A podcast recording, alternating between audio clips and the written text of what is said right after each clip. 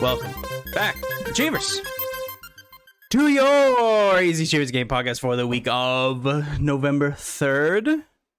I'm joined with me with someone I'm always happy to talk with. Mr. Milwaukee's Union from Players Utopia. Yes, indeed. I love how you always say the whole name. I do, I do. I like it. It's a good name. I, I, I don't I don't know. It's one of those things where it's like, wow, no one took that? Shit, that is such a good name. And I'm easy I'm achievers. it's a Yeah. fucking terrible name. A nice kick laid back. It it it, it gives uh acknowledgement of the vibe of the show. So it's Mm. still still good. But hey, what's up everybody? Glad to be back. Uh RPG4 wearing the wait, wrong side. Wearing the hoodie. Yeah, he he went I to their bought right headquarters and stole their flag and made it a, a hoodie.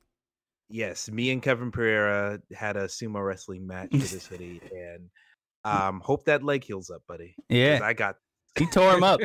He tore him up, and then and then he tore other things up later. How are you doing? Uh, I'm doing pretty good. Li- Like like we said right before we started recording, it's it's video game release season. There's Yep. a lot to play. There's a lot of old stuff I got to get to as well. Uh, and I'm having a good time running through all of it. I- Also, God of War's next week. Holy shit! I think we need to kind of cherish the quiet time because it's about to end.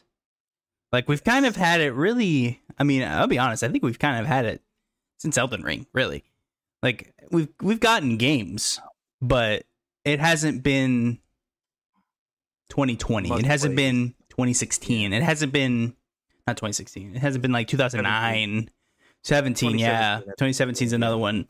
Like it, it, it's been quiet, and I think it. I think it really will end as soon as we hit November.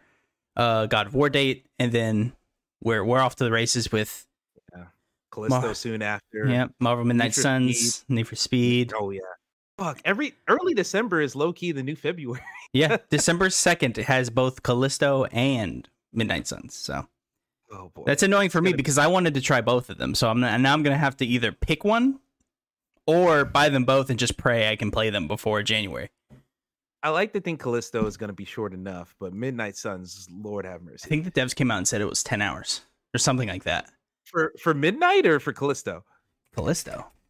Okay, Callisto's 10 hours. That's reasonable. That sounds all right. But whew, you, you're telling me you're telling me the hard RPG is 10 hours? Get the fuck out of here. 12 to 14 hours with a little dev math. You're probably going around 10 hours, I think.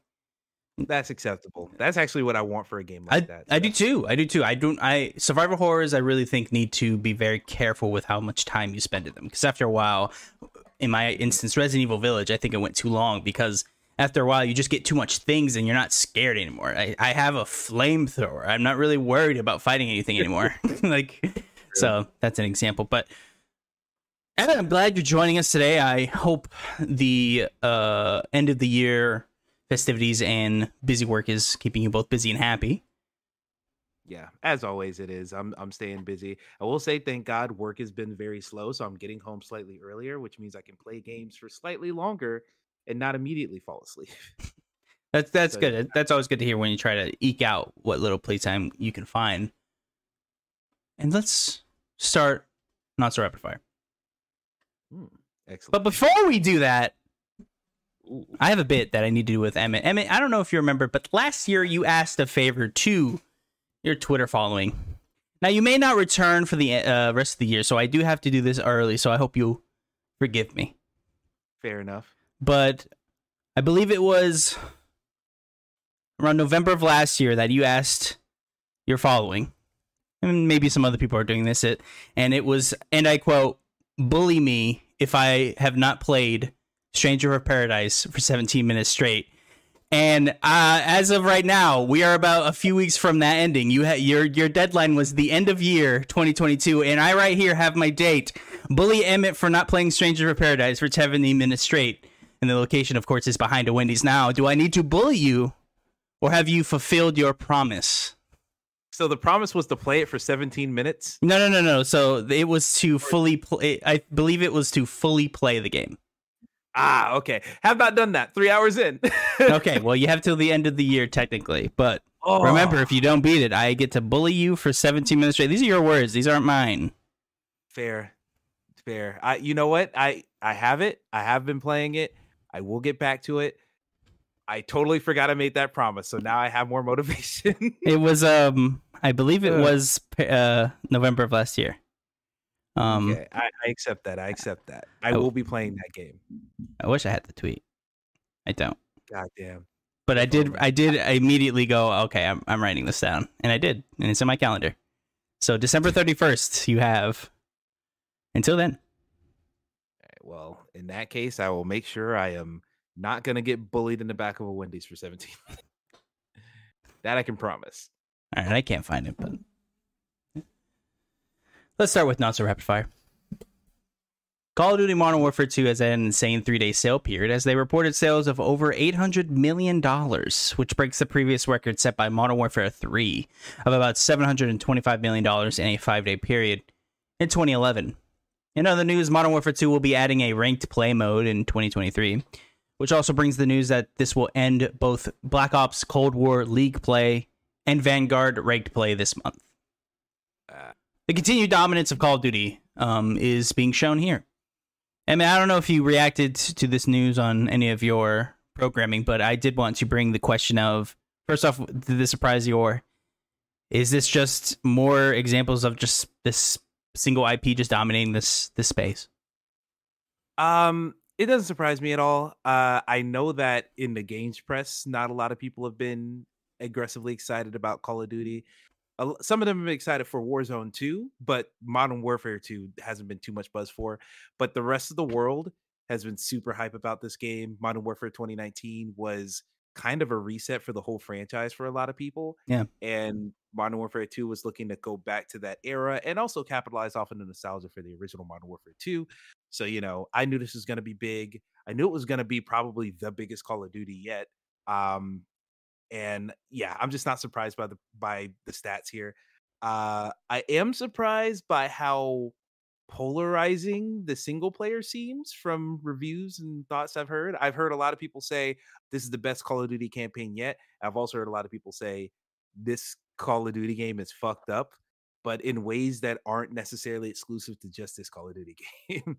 so yeah, yeah. yeah, I definitely want to try it out for myself because I think even 2019, we all loved 2019 at the time, but in the last few years, it has aged poorly. Mm. Uh, so I feel like this game, having to jump off of those points, are having similar issues with the way that that aged. So we'll see. I definitely want to try it. Speaking as a weathered Call of Duty fan, I've played a lot of them. I have not liked a lot of them. I've loved a lot of them. I played the original three. I'm playing. The, I played and finished the campaign for this one. I had to- nothing but good things to say. I actually found it interesting that uh, a lot of people actually disagree with me that this is actually a, a, a- like a actually really bad campaign. I, I was surprised to read that uh, because um it, I think it nails the spy thriller esque narrative. It tries to move in through the storyline. I think it did it did good, well. And uh, I remember an IGN review. I blanking on the gentleman's name, but he had Ryan these. No, it was not. it was. It uh, wasn't him? No, no, no. So, so people thought he did. He did because he shared the review. That uh, um, Matt Matt something. I'm blanking on his name.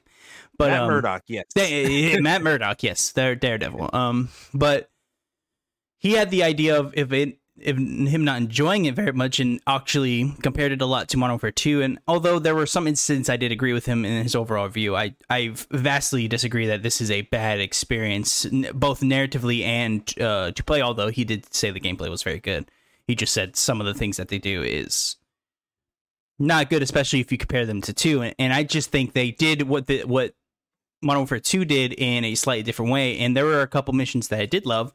They kind of do a spin on All Ghillied Up from uh, Modern Warfare 1 that I very much enjoyed. I liked their take on um, uh, the AC 130 mission that they did from Modern Warfare 2 into this one. Although I don't think it's better, I just like the way they did it in this one. But I Hmm. think I think narratively I cared about the story more and I understood every character. Whereas in Modern Warfare 2, things happen in that story and it's just like, okay, you know, they don't they aren't great at uh weaving the narrative straight to the character. They kind of let things happen in the background and you're supposed to kind of like know and pick it up. Whereas in this one I think they just they weave it very well. Things make sense. Like when something happens you're like, "Oh, that makes sense." I like the like kind of it's not a. Mm, they they messed with a little bit with the Mexican cartel in this one, which is really cool. Which Yeah. makes it very different too. There's a specific mission that I really liked, although it was a little um annoying because because the Oh, yeah. Because the AI isn't great with their little stealth Mhm. thing they try to do. But I recommend everyone at least try it. Um, it's Yeah. Call of Duty, so it will go on sale Black Friday probably for like 50, 40 bucks. Yeah, I'm actually looking at it right now, and I remember seeing because the review that I thought of, because Matt Purslow is the one who did it for IGN. Matt But um, yeah, I heard uh, God, what's his name? Uh, J- I keep wanting to say Jeremy Renner. It's not Jeremy. Jacob Geller Jacob Geller oh, was talking about it on MinMax, and he was like super negative on it. mhm. And from what I'm gathering from what he said, it seems like because I played Modern Warfare 2 back in the day, it seems like that game has like a very like over the top action movie tone it does. Back in the day. This one has a similar tone, but everything's so much more grounded and serious now in a lot of media, not just Call of Duty, and Call of Duty's going with that trend as well, to where them reaching for the pulled from the headlines, like types of conflicts that still go on today, and still trying to have that action movie grounded tone just doesn't hit as well when you can't suspend your disbelief as easily because Yeah. you have access to this shit day to day everywhere. Yeah. So like being a gameplay with it may not hit the same depending on who you are. So um yeah, I'm still gonna play it. I, I I'm actually playing through Vanguard because I just want to play all of them in order. But um after Vanguard, yeah, I'm gonna get to this one. I've been playing multiplayer in this one already, so I'm already enjoying that. So should be good. Square Enix has announced a playable NFT collectible art experience. This is over at Video Games Chronicle. I just found this as of going live, so there, there's no write up. I'm going to be reading from the actual article posted by Chris Scullion. Sym- Symbiogenesis is described by the company as his quote first digital collectible art project designed from the ground up for Web3 fans end quote. According to Square Enix, Symbiogenesis is set to be in set in a self-contained world where quote a wide cast of characters symbiosis, all of which can be collected as digital art end quote. It promises to offer quote an in- interactive story and a dedicated community end quote. I don't think I need to read any more of this. Hilarious, whatever this is. Very curious It- if anyone will care about this. I mean, no one's gonna care. It's funny because this thing got not leaked, but the name came out as Mhm. being uh, trademarked a couple days ago. And symbiosis is like some word that's very tied into uh, Project Eve, I believe is the name. Of that game. Yes. Is it one? Or no, Yeah. uh, Parasite Eve. Parasite Eve. Thank you. Yeah. Parasite Eve. So when this name popped up as a trademark, people were like, "Oh fuck, we're gonna Oh, we're gonna get Parasite Eve, and Square Enix was like, "No, it's an NFT project. It's a parasite it's a parasite. Yeah, no, we have made a literal parasite. Yeah. And what's very funny is um, Engadget has I just saw this headline in research. Symbiosis is some NFT garbage from Square Enix and not Parasite Eve. Yeah. yeah, I saw that. I saw a lot of comments that Um, were like, uh, "Yeah." I know a lot same of people thing. are going to be very bummed. So I, I, I actually do feel bad for like people um for that because although I have no idea what Parasite Eve even is, um I knew it was like a PS2 era game I believe, but I I, I never had any inkling. The only thing it. I know Parasite Eve is is a franchise that I hate entirely because of Greg Miller and Blessing Jr. That's all I'm gonna say. Ah. You can go infer what that means, but I have spite on that franchise. I will say though, it's good that they're making an entirely new franchise and building that around all their NFT stuff. Because if it got infected in the Final Fantasy, it got infected in the Yeah. you know all the stuff we love, Mirror, God forbid, my Oh. precious Mirror, then I'd be crying. But yeah, just keep it over here so we know not to look at that franchise ever. After HBO Max inadvertently debuted the date of the Last of Us TV show premiere, HBO just came out and confirmed it, and it's indeed January 5th, 2023. Get excited. I am very excited for the show, much earlier than I thought, too. I thought it'd be Mhm. March or something of that nature, but January 15th, so pretty much as soon as we start the year, we have HBO Max to look forward to. Yeah, I'm very excited for this. I am already. I'm. Thank you for announcing the date now, because now I have Thanksgiving and Christmas to talk to all my family members and be like, "Hey, y'all, let's make this the new show. Let's make this The Walking Dead again." This we needs to be it." our Walking Dead now. You got to watch this show, and then we we we talk about it. exactly. So yeah, thanks for announcing it. I'm excited to hype everyone else up about it. Plague Tale Requiem has reached over a million copies sold, announced from Focus Entertainment. Congrats to them. It's a well deserved game. Uh, well deserved for them. Very good game. Yes. Everyone should try it out. Uh, Black Friday is very soon, so you'll be able to get it half off probably. On Game Pass too. and it's on Game Pass. Complex Games, the studio behind Warhammer 40,000 Chaos Gate, has been acquired by publisher Frontier for an undisclosed amount. Didn't have too much to add to the story, so I just threw it in rapid fire. Hmm. God, of War, God of War reviews are out. They're glowing. Go read them if you want to read more reviews on the game. I don't need anything. I'm going to be buying this game day one. I will say, I believe this is uh, the first PS5 game that has scored this highly. Everything else, I think, has been 90 and under Metacritic, and this is, I think, at a 94, something like that, Mhm. which I believe is also higher than the original God of War. Which I think, is that I've heard it's the same. I heard is it's it the same? Okay, okay. So it, so it's so it scored as high as the predecessor. Very excited. I can't wait to play it. I have nothing really to add because it's God of War. We don't really know much about it, which I love. I'm so glad that they're not doing anything. So I The Last of Us doing us. I love it. Yes, yes. The Last of Us 2 and us. Kratos will die and we will be playing as Atreus. For the rest of the 30 hours. boy. Uh, that is, of course, all that we have for Rapid Fire. So I ask my co host a question every single week. That is, of course, Emmett Watkins Jr. What have you been playing? I'm playing a lot. Um, I was discussing this once again right before we started recording. Uh, I've just been buying a lot of Steam Deck games, playing them for a couple minutes, and then putting them down. But I have gotten a long lot of playtime in certain games.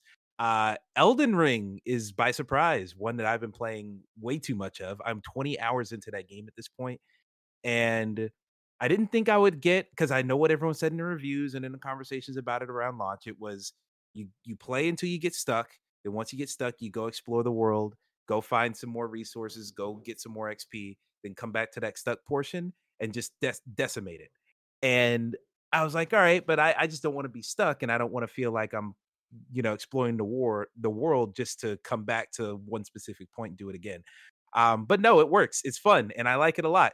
Uh, to the point where I stayed up all night, a couple nights at the, at this point, playing it on Steam Deck and I had a weird bug on PC that controller support wasn't working for it. So I was like, ah, I got to figure this out.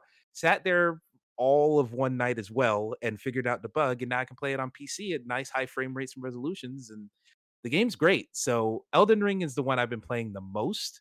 Um, as I alluded to on the Players Club episode this week that just released, uh, I have not played as much Bayonetta 3 as I was hoping for. And it's not because Bayonetta is bad or anything it's just You stand with Hel- Hellena Taylor, is what you said. I'm not even gonna say that. Good God, um, it that that whole thing's such a shame. But we've talked about it on the show. It's fine. Um, but yeah, I it's just hard to motivate me to get a Switch in my hands nowadays because I just pick up a Switch and I'm like, oh yeah, these graphics are worse. Oh yeah, there's no gameplay tracking. Oh yeah, there's no achievements on this thing. It's just like I could have I could have the same form factor, same experience, but with all the features I expect from modern gaming in 2022. Uh, and when I get a Switch, it's not that. So uh, I'm gonna play more Bayonetta 3. I already signed myself up to review it. I have to review it. I will be doing so soon. Um, but I got to get my way through the rest of the game first. I haven't played too much further than what I streamed the night it released. So um, that's it. And then the last thing I'll say, other than that, just looking at like all the games I've touched within the last couple days, I will say one game that just came out. I'm very excited to play more of. Uh, Ghost Song. I don't know if you heard of Ghost Song. Ghost Song. I think so. I saw a uh, couple screenshots of this game. Ghost Yes, Song. It's uh just released on Game Pass, and Yeah. it's a it's another Metroidvania, independent. It's actually from a ex comic book artist who left comic book artistry to go make this game. Uh, and it was on Kickstarter like almost a decade ago, and now it's finally coming out. And it really looks good. It really looks cool. How I've been, I haven't described this to anyone because no one's asked about this game yet. But how I would describe it is if if Hollow Knight is more Vania than Metroid, this Huh. is more Metroid than Vania Okay. but it's the same type of vibe where it's like kind of melancholic, otherworldly. This one's more alien, where Hollow Knight is more like just creatures of old.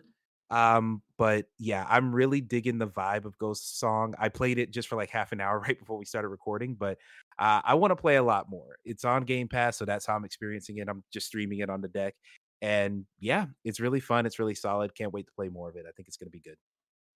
I'm gonna read this from the website because it interests me. Ghost Song is an upcoming Metroidvania style game with particular emphasis on atmosphere, isolation, and mystery.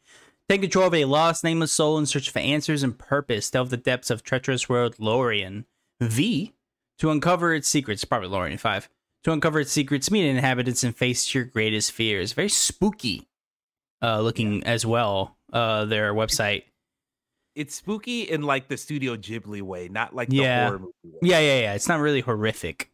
It's more just, oh wow, yeah. That's, I mean, Jesus, this thing wears Metroid on the sleeve.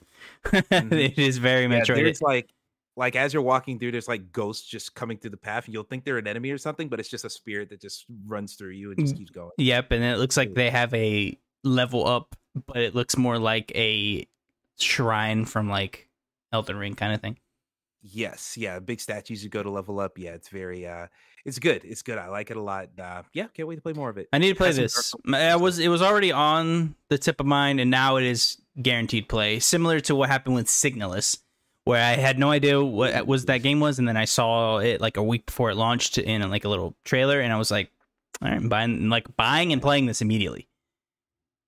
Yep, heard a lot of good things about that one too. I don't know if I'll get to it because I'm still a coward, but I I, oh, I want to play Scorn, so maybe I just like horror now. We'll see. Now, I have been pretty busy playing quite a bit of things. I played a little more Overwatch. I don't need to get into that 'cause it's Overwatch. Played um a good bit of Call of Duty uh and tried out the multiplayer. It's Call of Duty, but they have a different spin on how you're leveling up.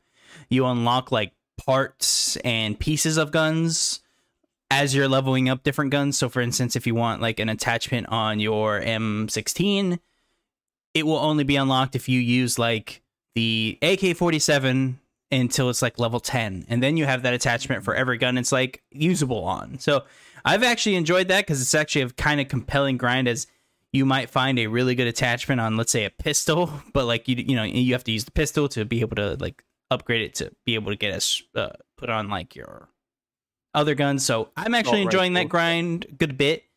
Uh, it's very fun. It's Call of Duty. I I don't really think I have really anything to add to the conversation other than it's multiplayer Call of Duty. It's Modern Warfare. It feels great.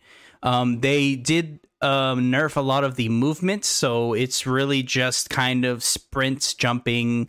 You know, you can uh, jump. They have dolphin diving and slides back. Yeah, yeah, they have sliding and you can dive now. So like you can run and your character will jump and dive to the ground. So they've but they've nerfed like slide cancels. You have to do a bunch of stuff to be able to do that now. So it is a little more casual friendly in like the multiplayer system, I think. And um, I think it's my overall experience has been pretty balanced when I'm playing online, at least aside from a few one off. I will ask real quick: Have you played the third person mode yet? I haven't because I don't. I looks not fun. Like like I, I Call of Duty third person. I, I like I saw the clips. Uh, they tried to do it. I believe in Modern Warfare 2, the original release, and it just wasn't. I I remember playing it and being like, yeah, this, you know, they made it third person. It's not really Call of Duty to me. So, I will say I did try a couple matches in third person. The feel because gunplay in Call of Duty is always just paramount. They do that incredibly compared to other studios, but it feels the same in third person somehow. I don't know how they did it. Hmm. Even though in the beta, whenever you would like aim, like hit the right trigger to aim, You aimed to your trigger, weapon. Yeah. yeah, it would be your sights, but now they've changed it to where it's just behind the shoulder unless you have a sniper scope or something. And even when it's behind the shoulder, each gun feel still carries through.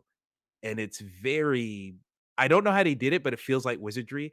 And I've been having fun in third person mode. I'm not playing it all the time. I'm still mostly in first person, but it is definitely worth trying if you're even the slightest bit curious about it because it feels the, it feels just as good, which I could not believe.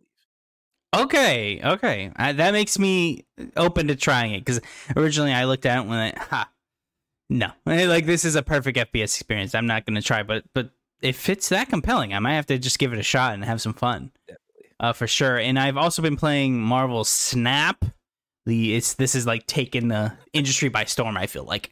Uh, so I was playing that. I'm enjoying it. It's fun. It's a collectible card game on your phone. Uh, it's very quick, only six turns. Your decks only have 12 cards. So, like, if you lose a game, it's not that big a deal because it's five minutes and you go jump into another one and you repeat that and there's like different cards you get and if you're a marvel fan you're getting a lot of different marvel type uh, uh cards and i love it because it's so broad so you're getting obscure cards i got leech i have um uh uh carnage. I have like so many different uh types of characters. I'm so glad they didn't just be like it's mcu like it's just it's marvel in general. Love that, love that. Get your Gambit on or whatever. yeah yeah. It- what's what's hilarious that you bring gambit up? He's one of my favorite characters in um marvel and my puppy is so you're having fun today aren't you? She's jumping around having fun um She saw those God of War reviews. She's Yeah, like, ah. she's like, "Where's God of War?" but um, uh, Gambit's like a actually a really strong uh, character. Just the downside is there's pools in the game, so you're not getting like all the cards at once. There's cards in pool one, pool two, and pool three, and they kind of get more complicated as you're going up. So I'm only in pool two, and I think Gambit's in like pool three or something. So I'm like, eh, I gotta wait for him for a while, but Mm. it's fine. I have plenty. I have plenty. I have plenty of time because this thing, in my opinion, has nailed monetization. I if I want to spend money, you can make your cards look cool with like different art. You can spend it on credits to level up your card collection if you want to, but you can't do it too much because you have to level up your cards, so you can't pay to win. Um, and yeah, that I think it's nailed it. I I gave it money just because I was like I pl- I've played it now like for like two three weeks straight. I have to give them some money, so I bought their season pass and I bought like the starter bundle thing that gave me like Captain America. So like this thing's awesome. Dope. All right. All I'll right. make sure that I, I would.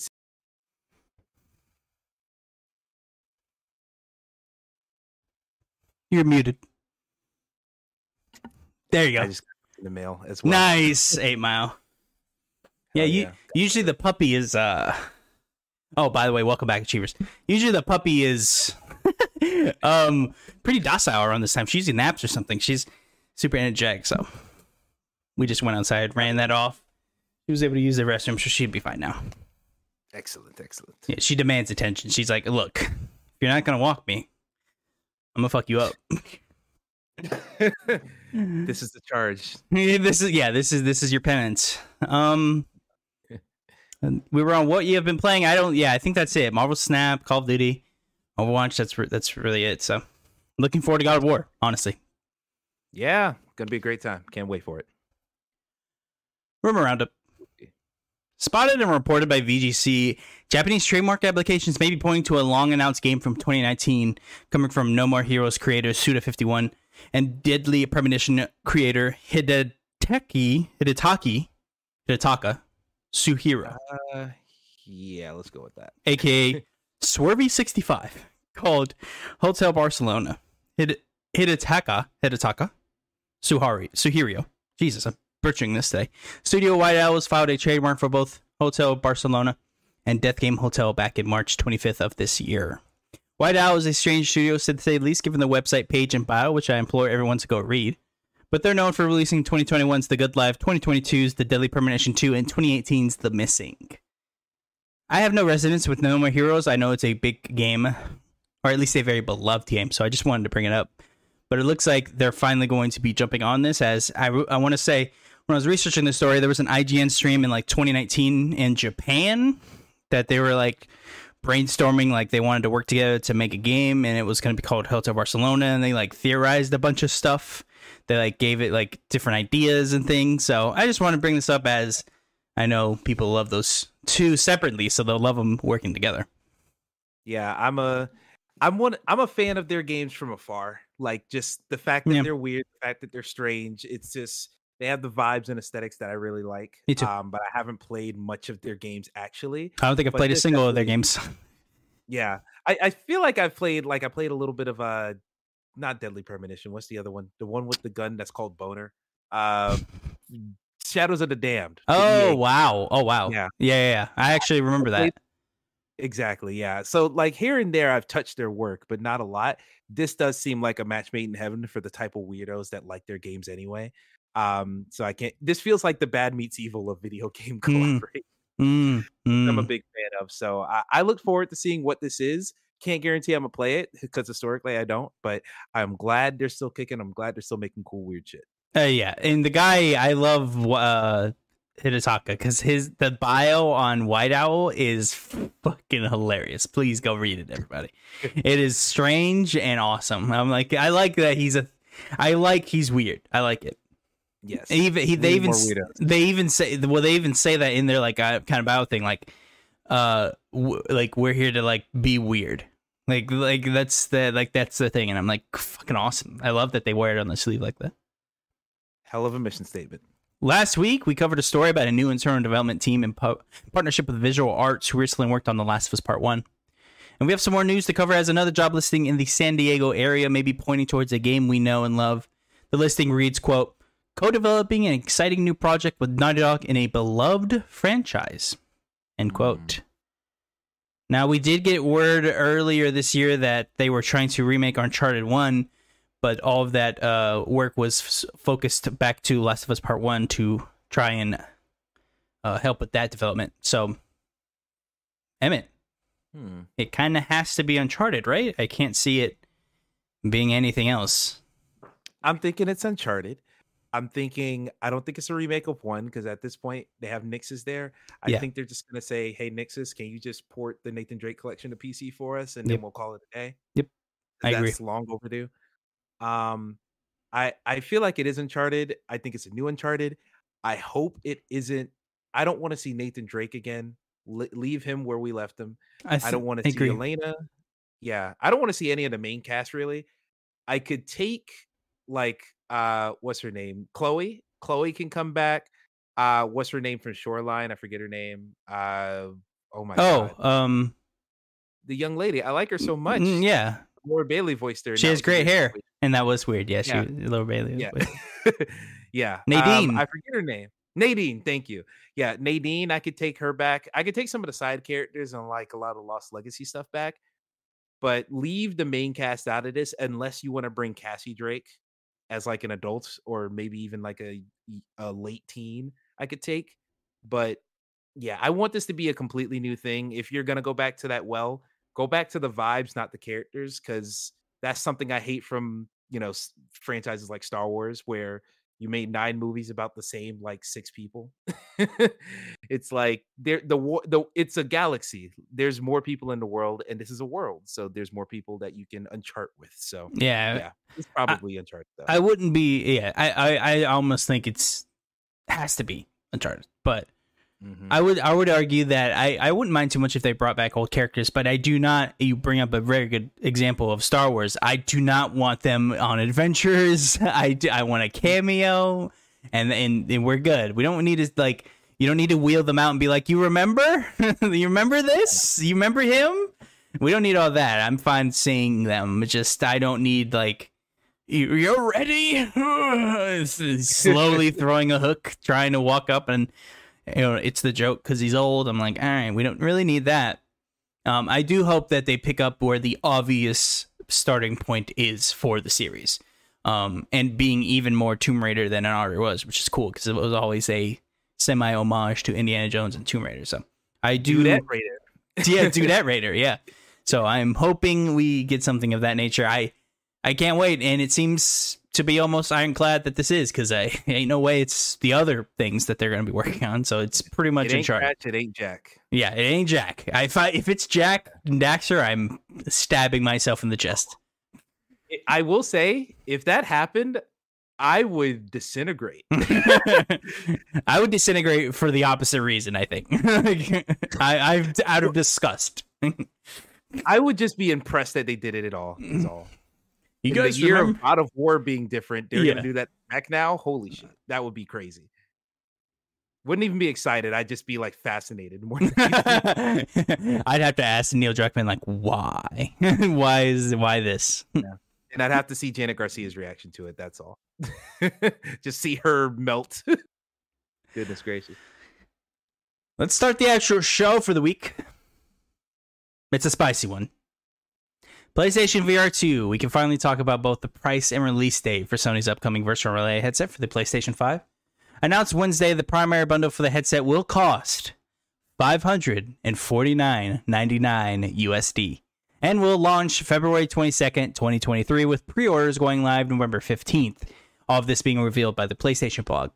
The bundle features the PSVR 2 headset, the PSVR 2 Sense controllers, and the stereo headphones. There will also be a Horizon Call of the Mountain bundle that will be $599.99 that will feature everything in the standard edition and will include a download vouch- voucher for the game. Hmm. Now, Emmett, would you like me to go on or do you want to stop here? Um, let's go on until we start talking about specific games because then we can get into all this. With this reveal came a wave of announced games coming to the platform. About 11 have been confirmed, with more than 20 titles confirmed for launch by Sony.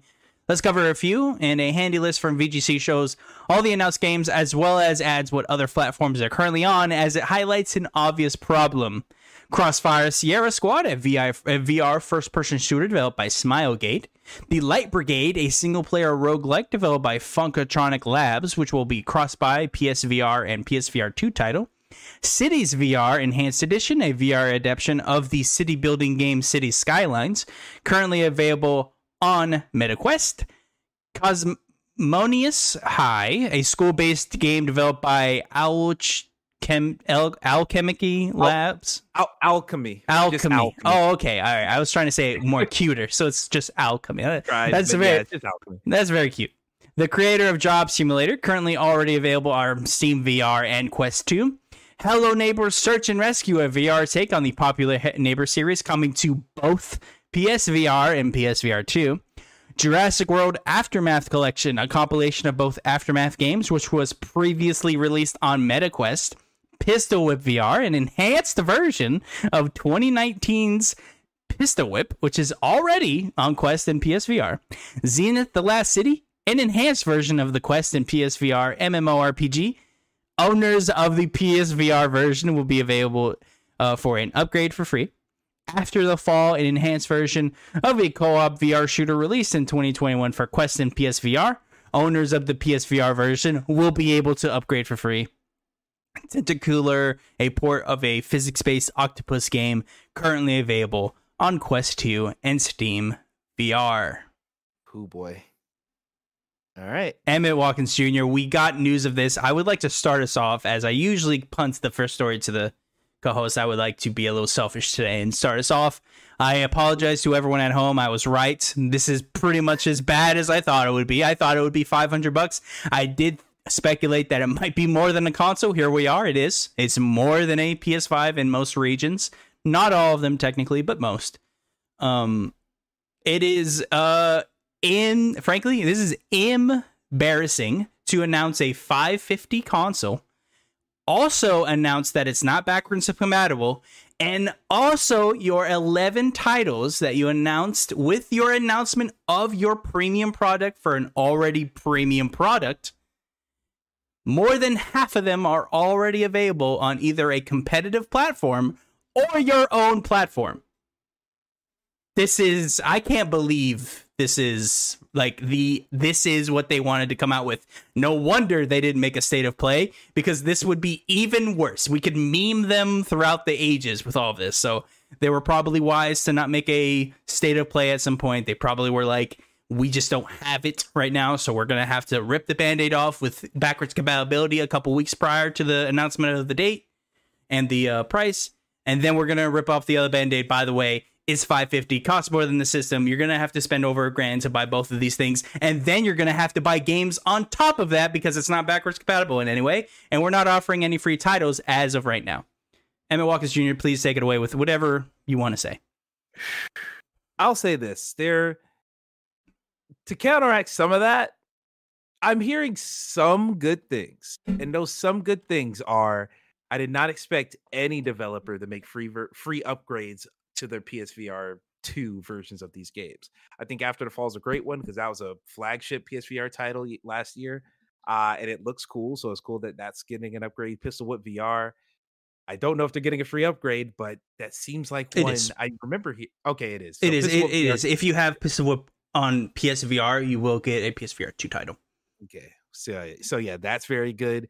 Hopefully we see a lot more of those because I know I have not a lot, but a handful of PSVR games where I'm like, oh man, what am I gonna do when I can't play um Arizona Sunshine? I I think that would be great on the better hardware. Um, same thing for like I think Red Sol- Solstice is one, the American Dreams another one. Like Yep. those smaller, shorter VR experiences are the ones that I want in VR. So give me those, give me a free upgrade, and yes, I'll play it in the next one. Um, that's really the only good thing though. It's it's rough because yes, it costs it costs way too much, and it just it kills me because if this thing was the same exact price, same exact lineup of games that they announced here, and it was backwards compatible, then yeah, that's easy. Like I'll sell the old one, get a hundred or two hundred bucks off of it, and then use that towards the next one and then you know be able to play all my old stuff and i don't have i don't feel pressured to immediately buy a bunch of games for it because i can play my backlog just like i did with the ps5 like it's an easier purchase when you know you're not giving up that much 100% agree with you if it was backwards compatible i wouldn't be complaining at all right now because i have a backlog of games to play uh, mm-hmm. via playstation plus games that they've made free via sales via other methods that i've garnered psvr titles I wouldn't care because I have plenty of games to play. I haven't had an inkling to plug up my PSVR currently. So I have been uh, I have like a lot of games to go play. I have like the Star Wars like episode games. I have like The Walking Dead, Saints & Sinners. I, ha- I have a good bit. So there's yeah. plenty I would have would play. I actually was looking forward to buying this. Then they announced it wasn't backwards compatible. Then I was like, okay, well if they have a PS Plus collection type of service, maybe I'll still be mm. able to buy. Nope, that still hasn't been talked about. So I'm okay. So I'm still waiting on the potential announcement of that if that's going to happen. Hopefully it will. Uh, the reason that PS5 was an easier pill to swallow that they were going to be 500 bucks is because it was backwards compatible. I am flabbergasted that they are leaving the newcomers to the to to this tech behind. At least I wasn't one of the first people. I actually got my PSVR very cheap from someone who was just trying to like get rid of it. So I'm I don't feel that burned via PSVR two, uh, sorry VR one to VR two not being backwards compatible. But I do feel bad for the early adopters. They're pretty much not getting anything out of this uh, for, for like having anything other than, of course, the games that they're playing. There should be some sort of mm-hmm. like you should respect the early adopters to your tech in some way, at least making it backwards compatible or something of that nature. I just can't imagine this thing being a hit now at launch now, and they're miss. Uh, they're also missing um, holiday, which is where you wanted oh, yeah. to be. So now that's a hit, a major hit blow, and now you've not only announced a, a premium product in times where the dollar isn't going as far for a lot of people in their wallets with inflation and other things. A lot of people losing jobs. There's a bunch of stuff happening right now.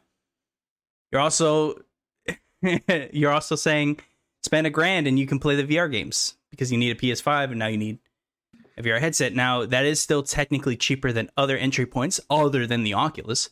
That doesn't make it any better, though. Yeah, this thing isn't.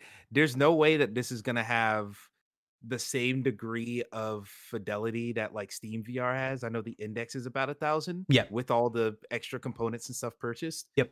Um, I can't imagine this is going to be on that level. Uh, and I know even now we're, you know, that's a thousand, not including the PC you would need for it. So even the price there is a little bit different, but it's it's hard it's hard pill to swallow. I will say with the PlayStation Plus thing, I do think that they're gonna have PlayStation Plus games included that are VR compatible, that are VR two compatible. I just don't think it's gonna be like they did with the PlayStation Plus collection. If you bought a PS5, I don't think it's gonna be that. I think it's gonna be instead of it being three games a month, it's now four games a month, and one of them's a PSVR title and that's going to be how they slowly trojan horse you know a library that you now have a backlog of after two years and then you buy the headset. But like like you said this thing coming out in february people aren't getting this for their friends or kids as a gift. They are getting it because they want it themselves if you're dropping it in february and the impact isn't going to be as heavy as they might think it will be. I do think they're going to sell a lot of consoles this this uh this fall season, this holiday season, because yes. they're making a lot more. The sales are going up. So yep. it will be a $500 purchase more than it will be a $1,000 purchase for a lot of people by the time February comes around. But still, like, especially when we're in a, we, where February is full of so many games that aren't VR that we care about. Like, I'm not, I'm buying Atomic Heart. I'm buying, you know, whatever other games coming out in February before I get to anything on PSVR 2. So it's just an easier thing to push down the road. And like you said, Quest 2's out here for I think 400 400 for the like uh standalone set. Like yeah, like the six, the 128 gig I think and then yeah, 256 yeah, yeah. gig is 500. Yeah, so yeah, that's still a better deal for a lot of people, especially considering most people play one or two VR games and never touch it again. Yep. So yeah, it's just it's just a damn shame that yes, I'm I'm sticking with PSVR one because that's where my backlog is. Yep. But I still I am going to be annoyed when I have to set up all the things, put the camera up, do all this, get the PlayStation Moves charged. Like it's still going to be annoying to do all that stuff, but if I want to play the games I've already purchased, that's what I have to do. Yep, and So, it, it's a it's it's a shame. I don't know why. I don't know who thinks this was a good idea. I, there should be some sort of backend and API that just makes backwards compatibility way easier or something. I, I, I don't Yeah. I don't get it. This this this would have made all of this a much easier pill to swallow. So without any of the extra features, this is sad. And also, Sony does not have the best track record with supporting things that don't have great launches. Vita, Yeah. Yeah. you know like God. like we we don't we don't have a good track record for random one-off things like psi and just random things that they tried to do that didn't Mhm. really pan out I, i'm not Yeah. i'm not i i'm a i'm a little worried that that this thing I- comes out and they just go oh it didn't sell well uh, we're gonna have to spend even more money to try and make it more sustainable I will say not worry about I'm it. a little I'm a little less nervous about VR because VR, even if Sony releases PSVR 2 and it's and it bombs or whatever, there are success stories in other sections of the VR community that are popular. You got MetaQuest 2, they're still doing that. You got uh, Valve with the Index, that's still a popular thing. And every now and then you'll see another third party make some type of PC VR headset. They understand that like the market is going in this way, whether or not the customers actually want that, it is going in that direction to a certain degree. So they understand they're trying to get ahead of a certain thing. Where the Vita definitely felt like we've been doing handhelds for decades. Here's another one. Here's probably the best one to date. And it didn't launch so well. And they looked around after that bad launch and they were like, all right, this, there's no path forward. The path forward ended up being the Switch, which was a hybrid design, but they didn't see a path forward at the time, so they just cut it until we get all the way here where the Switch has rejuvenated things. Steam Deck, as I've been talking about, goes crazy. So, you know, if they launch the Vita around this time, they could see a path forward because they're like, all right, we just need to do what the Switch does and make it a hybrid system. Um, but here we are with this. Uh, I think I, I just hope we get more of these devs because I'm glad that a lot of these devs are doing free upgrades. If more devs do free upgrades and I get like a solid five to 10 titles that I can just play instantly when I pick up a PSVR thanks to an upgrade, that might be worth it. But even then, five hundred and fifty 550 bucks so after tax we're looking at about 580 so pretty much $600 ish like to- that's to not that's not an impulsive amount of money. Steam Deck was close to impulsive if you bought the base model. That's Mhm. close to impulsive purchase. yep Like even anything over a hundred is a lot. But like as far as like a tech purchase, that's close to like, all right, fuck it, let's go. 600 is like you're tipping towards a thousand and once you get into that realm at all it's like oh god no that's Yeah. something i have to plan around Yeah, I had planned on buying this. I think I'm just gonna buy a Steam Deck. That seems like more worthy of my time than buying this Oh thing. Like, buy a fucking steam Deck. don't even it's not a question It's not a question. I mean, it's not a question. takeaway It's de- it's definitely not a question now. Like, I I was originally um going to get this thing, and now that I don't have, it, I'm like, all right, well, I'll, get something else before I get because again, like, I don't think I said this on the show, but like, I I, I heard an economist, I forget who it is. Some someone was like, if if you're gonna buy something, just do it now because it, it everything's gonna suck soon. So like, if you Oh, have yeah. like a impulse buy or there's something you wanted, like a pool or a, or you wanted to build a deck or something, buy it now because everything's about to get either more expensive or we're gonna have less money. One of those things is gonna happen. So Mhm. I, I, that this was gonna be kind of my last big purchase, and then everything was gonna go in like the savings, and I was gonna try and brunt the upcoming storm of probably uh, some sort of recession, but. I don't want this thing now. It seems like even less compelling. The the lineup is incredibly boring. Uh, and aside from i won't say the Uh, lineup is like bad a lot of it is like niche titles like city skylines vr i'm not playing that but like I- after I the did- fall looks great I should have said for me because a lot of this I don't care about. Jurassic World I would like. Um, Light Brigade sounds interesting. Um, uh, uh Zenith looks kind of cool, and um, Pistol Whip VR I heard is really good. So I'll say Cosmonius High looks really neat as well. I looked at that earlier. and then um uh Horizon of course Call of the Mountain. I really want to play that. Like I I very much want to play that.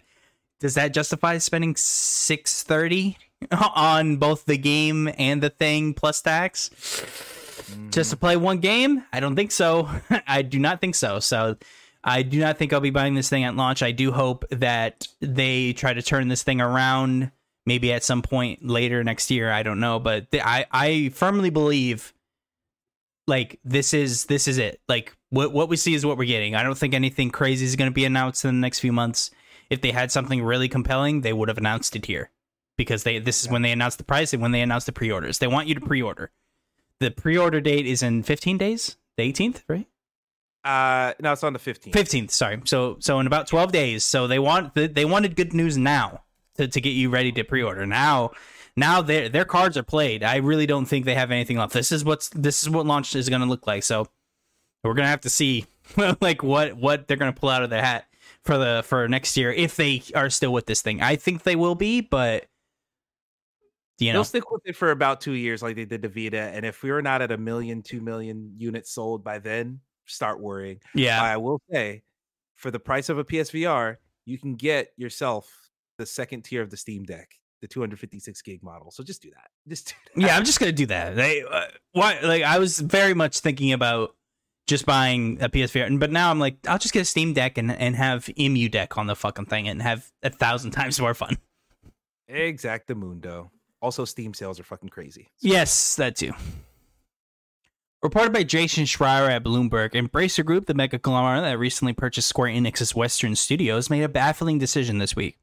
And finally gave us a look at their strategy in gaming. Onoma, formerly named Square Enix Montreal, known for the Guild series of games on mobile devices, will be closed down. This is strange as they were purchased back in May with the other Square uh, Square Studios, Crystal Dynamics, and Eidos Montreal, and of course the studio.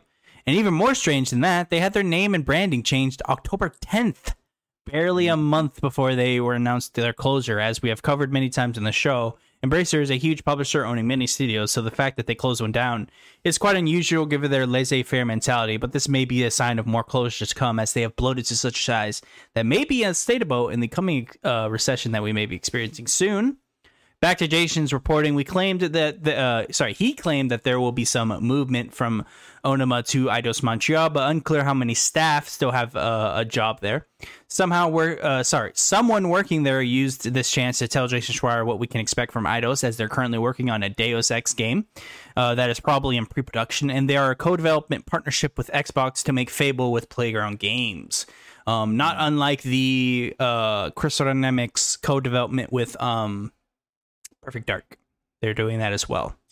So it looks like they're still kind of, I guess, pawning off, for lack of a better word, to Xbox to assist in their development.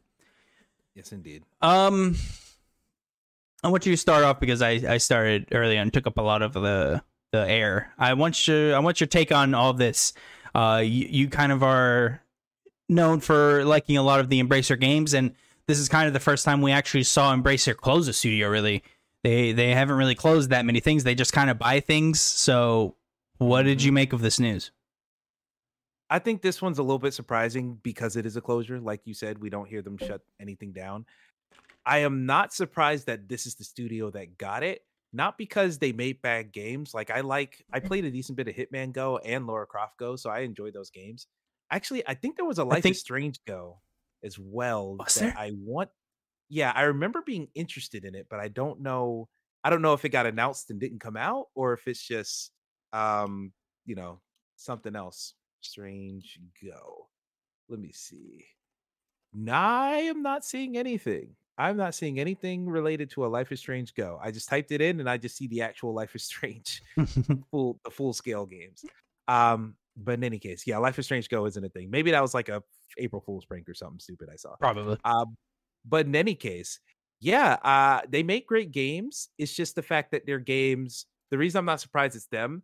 Their games do kind of focus on the mobile side. They were really trying to transfer these Square Enix franchises into mobile titles. And one thing about Embracer Group, if there's one thing they don't embrace, it's the mobile platform. they are strictly for they're making Switch games, they're making Steam, PlayStation, Xbox. They do not care about a touch phone screen. Now, a couple games of theirs do end up on phones, like Titan Quest is a good one that, you know, is pretty popular on phones. But that is just a port of an old game, which just ties into their their business model already. So it's not too surprising that this is the studio that got the axe, but hopefully those folks that do uh hopefully the folks affected will be able to transfer to Eidos Montreal without too much issue.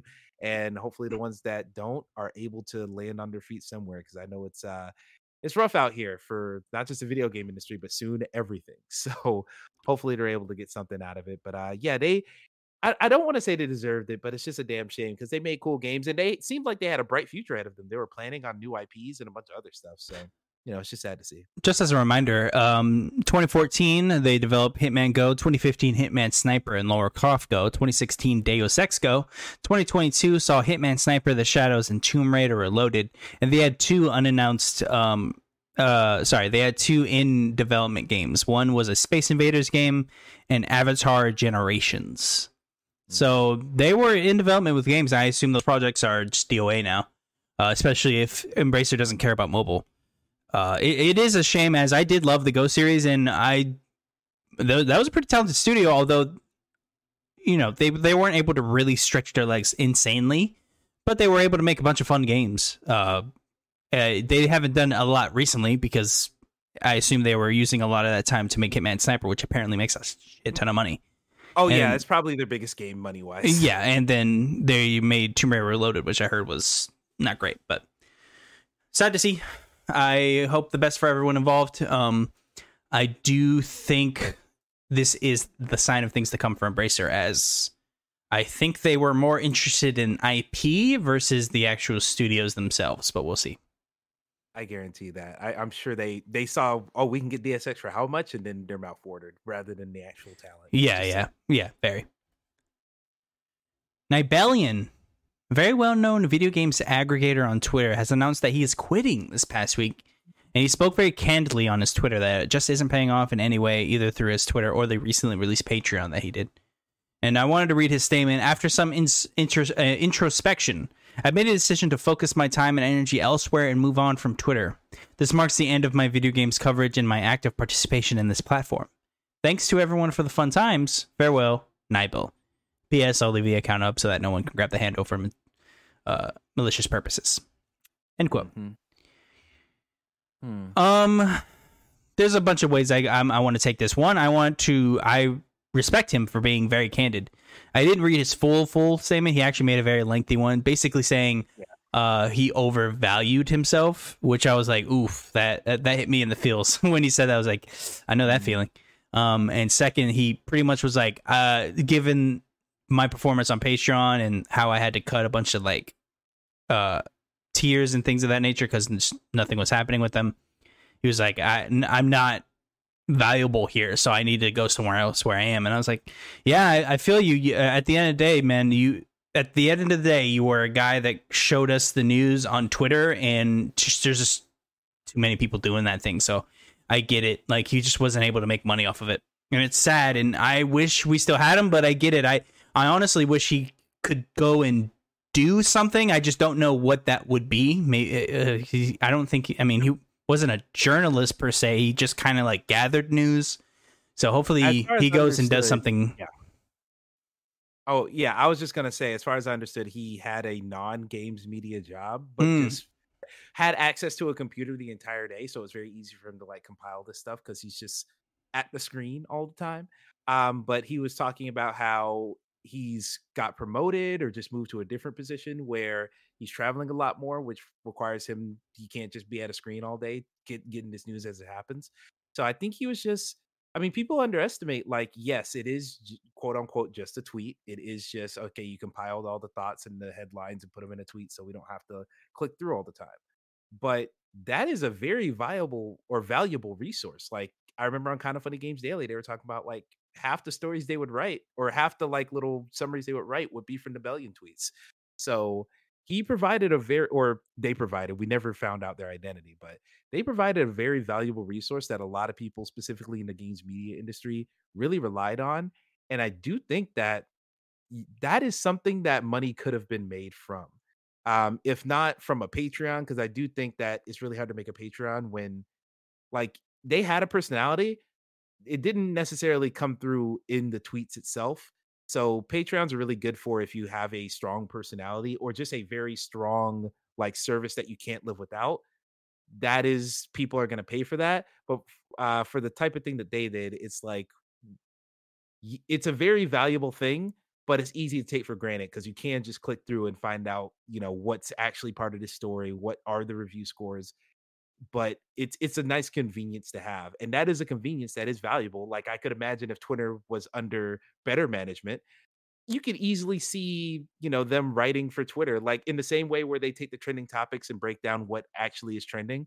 You could easily be like, God of War reviews drop. Here's every review score and then he they could have written that and gotten money for that and you know work for twitter in that type of capacity or just anything else you know facebook does similar thing youtube does similar thing whenever there's big news they have their own or actually snapchat's an even better example where they have their own shows telling you about like the news and stuff going on uh, they totally could have worked for something like that so it's a shame to see them leave their service was valuable i understand their thought that oh i i overvalued myself it's not that they overvalue it's not that they overvalued themselves it's more that it's you they could have been paid for that work in a different way than patreon because patreon is not the place to go for this specific type of thing um so yeah hopefully i'm sure they're happy no matter what they're still following games media and everything it's just you know hopefully they're doing it in a way where they can actually live their life because i know it's very difficult to stay on top of all that shit all the time i tried to do that back when i first got on twitter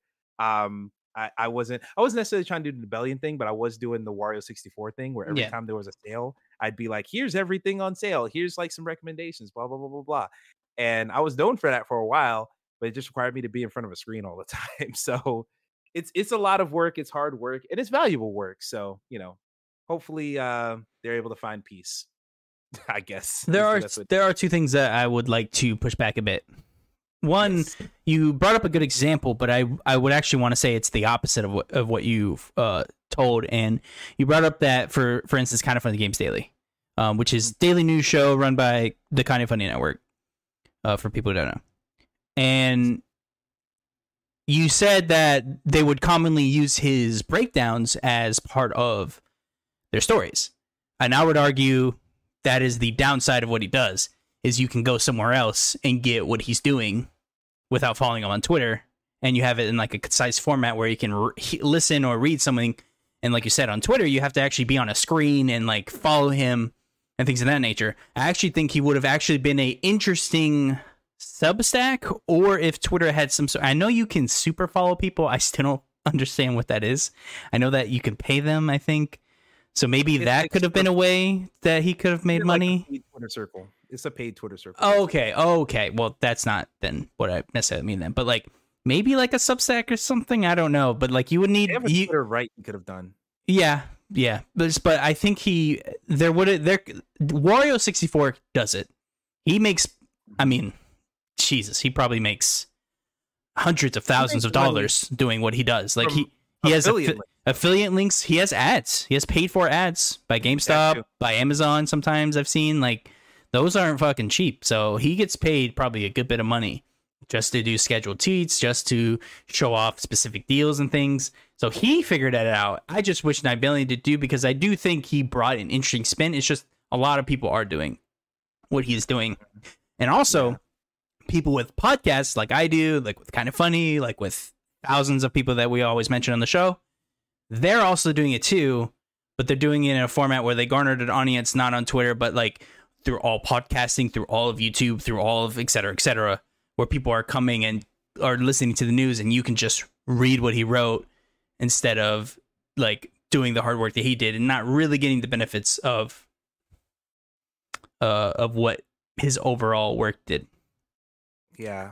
Plus, I'll I will add another wrinkle. Oh wait, were you done with your point? I don't Yeah, yeah, no, no, no, no, no, please. No, go ahead. I'm done. I am done with that that yes. Okay, I will say not even to push back what you said, but just on Twitter, it is a very rough place to monetize It is. alone. I wouldn't even know Um, how to if I'm being honest. like I don't even know how he would make money. because I know I know the exact path to monetization on YouTube. Yep. I know the exact path to monetization on TikTok. Yep. In fact, randomly, I got some email that was like, "Hey, we saw you're an influencer on TikTok. Do you want to try this free service?" I did too. and I was like, "Yeah, I, I have like 200 people on there. I have a thousand five hundred on Twitter. What the fuck are you talking about?" I did the same thing. I Um, was like, "You, this must have been a mistake. I, I have none, nothing. Yeah. I don't know why the fuck you're emailing me." Exactly. But I think that's just because TikTok is the popular app, quote unquote, right now. So Yeah. hitting everybody up. But like there's past to monetizations on all these other places, Instagram as well, where Twitter, the path to monetization is not through Twitter itself, it's through ad brands with other places, is through affiliate links that send you elsewhere. You make money on Twitter by sending people somewhere else. Where YouTube, you make money here. Yeah, TikTok you make money here. And I think that was the hard part about what he did because yes, you can link to the articles that you're pulling all your information from. Linking to the article doesn't make you money directly. Uh, breaking it down doesn't make you money directly. There's no real way to do that. And uh, yeah, it just it sucks. Uh, hopefully, Twitter figures that out because there are a lot of people that are great on Twitter that should be making a living for how good they are on Twitter. Yeah. Like either as a service or just being funny. like you should be able to make some type of a living off of Twitter. I agree. It is a million dollars, but yeah, that's how I feel. That's how I feel. yeah, I agree. I, I'm surprised there isn't any way to keep people on here because it does seem like every every idea I have for him to make money involves a podcast or a YouTube. So like it just. I can't think of a single way that you would make money on Twitter. So I get why he was just like, this isn't working out and I'm getting out. I do think it's a shame. He probably couldn't, but I do think it's a shame that he couldn't show his his or her. You you keep saying they. I should as well. Uh, Yeah. show their face and any sort of manner, and then make that a thing. Maybe Nibellion's news of the week or so. I don't know, but Nibellion's makeup tutorial. turns out they actually look like Mob Psycho. it's the insane clown policy. Um. all right, that is the news for the week. Let's go to date updates. Only one that I could find. Atomic Heart got a re- release date of February twenty first, twenty twenty three. February seems to be an incredibly, incredibly, increasingly bloated month. Be curious to see if anyone bows out at the beginning or end of this year. Uh, because I, I wouldn't be shocked if a few people are like, maybe March. like maybe we'll go in March. Um, January, I'm sure one of them will drop out, but Atomic Heart, I'm I'm super excited for. I've been, Me too. I've been looking forward to that game for five plus years. uh, game of the year 2023. Let's go. Yeah. 2023 is going to be a, quite a chaotic year to say the least. Um, Emmett, usually I ask you a question, but I do want to relax for a little bit as we got a little too fast in the show. I want to spend a little more time with you. So, Ooh, what please, is please. what does the rest of the year look like for you? I know you recently did that on your home network, VGU. Players so- podcast? Yeah. So what what does the rest of the year look like? And if you actually don't want to answer that, maybe give us a little taster of that so we can go watch that. So it's not fully spoiled on VGU. That TV over on YouTube. But you can also tell us what does the next year of you look like as well. What are you looking forward to? What are some of the games that you played this year that are making the top ten? Really anything. Take take the question how you will. As I do just want to hang out with you a little bit because I've only had you for an hour and I don't like that. Yeah, we went pretty quickly. I'm I'm impressed, surprised. Uh, but in any case, yeah, I I'm gonna avoid the things that I've talked about in the Players Club podcast to kind of give y'all listeners, enjoyers, uh, a reason to go listen to that. Please. But th- things that I'm getting around to, uh, besides Ghost Song, which just came out, Somerville coming out within like two weeks from now. About uh, very excited for that one. That one is the game from X Limbo Yep. uh, slash Inside Devs. Uh, and it looks like it's going to be that vibe, but maybe just a slightly different art style and aesthetic. I, I love, I, I like Limbo. I love Inside, so I, I can't get enough of those types of games. Um, as a side note, another similar one to that, I picked up Little Nightmares 2 recently. Finally gonna play that on Steam Deck. Uh, I had it through Google Stadia, but then once that happened, I was like, well, I gotta find a place to play this permanently. So picked it up on deck. Um, Evil West, I am definitely gonna be playing. Uh, that is one where I am very, very excited for it, but I have a feeling because it does look like God of War a lot, just in the way that it is uh, over the shoulder melee combat pull out your gun every couple times. It's it has similar gameplay flow just by the looks of it to God of War. So I'm nervous about playing it in the same month as God of War. but I do want to get around to that. I just don't know if it will be at launch this year or if it'll be, you know, in a couple months when it's like cheaper. Speaking, I have a feeling. Yes. Speaking of God of War, uh, th- that should be evident on why there aren't that much news this week because everyone knew to stay out of God of War's way because that would exactly. dominate the news cycle as the reviews are going out and everyone's giving it glowing, glowing reviews. Regardless of it being good or bad, it's going to dominate the news cycle. So that tells you why there isn't that that many news. Exactly. So yeah, that totally makes sense. So uh yeah, Evil West I, I can't wait for. It's just a question of when, not if. Um Warhammer 40k Dark Tide comes to PC at the end of November. Uh, now, which I one is this one? Is that the shooter one? I know they have a bunch of different it, ones. Yeah, this is the first person shooter. It's uh remember Vermintide from yeah. a couple years ago? Yes. Um, it's Vermintide, but now it's in the future rather than in the past. Oh, so a bunch of guns. Uh, you're on like a spaceship, just clearing out just hordes and hordes of enemies. Oh, also as a side note, they're doing like a weird, prom- or not a weird. They're doing a promotion right now for the Warhammer franchise. You can get Vermintide 2 for free to keep on Steam right now. Um, so I claimed that this morning. So if you're curious about the Warhammer franchise, oh, I need I to do that. I didn't know that. So they and they just yeah, it's not even a free weekend. It's just you keep it forever if you claim it before the seventh. So yeah, it's very good. But yeah, Dark Tide, I'm excited for. I never played the Vermintide games, but uh, I love Warhammer. What's the one? Space Marine. I always talk about Space Marine, how much I love that one. Uh, and Dark Tide just looks like it's going to be that type of vibe, but first person and co-op as well, but it just seems like it's gonna be that type of vibe, even if it is more like Left 4 Dead than like a straight up Gears of War style single player campaign. But looking forward nonetheless. Um, going through the rest here, I need to play. I haven't booted this up yet, but I installed it on my Steam Deck. Resident Evil Village DLC. So this um, is the Winter's expansion, right? Yes, Winter's expansion. I need I need to as well play this. Now I'm not gonna replay the game in third person, although that sounds fun. Um, but uh, uh, because it's one of those things where I would start and probably never go back to. I, will be like, oh, this seems cool, and then just drop it and never do it. So, but I do want to see what they're doing with Rose, and also they said this is the end of this entire storyline. So whatever happens with Rose, uh, seemingly we'll never see her again, or hmm. maybe we're going to see a huge departure from this set of characters. I don't know. But that is what they they said i believe when they were marketing this is this is like the swan song from the what they said something i think ethan winters story or something i think this that this might be the end of ethan winters' story as in this is the last time that his existence will be relevant to the story oh. i have a oh. feeling i have a feeling you'll see rose again i have okay. a feeling they don't why would you make her a bait? She wouldn't exist in one game. Mm-hmm. Then she does exist, but she's a baby the entire second game. And now she's a teenager for the DLC, and now she's gone forever. I, I also thought that was strange. This might have been one of the things where maybe I didn't read it fully or thoroughly enough. Fair enough. um, because uh, that does sound strange when I say it out loud, but I could have swore that is what they said.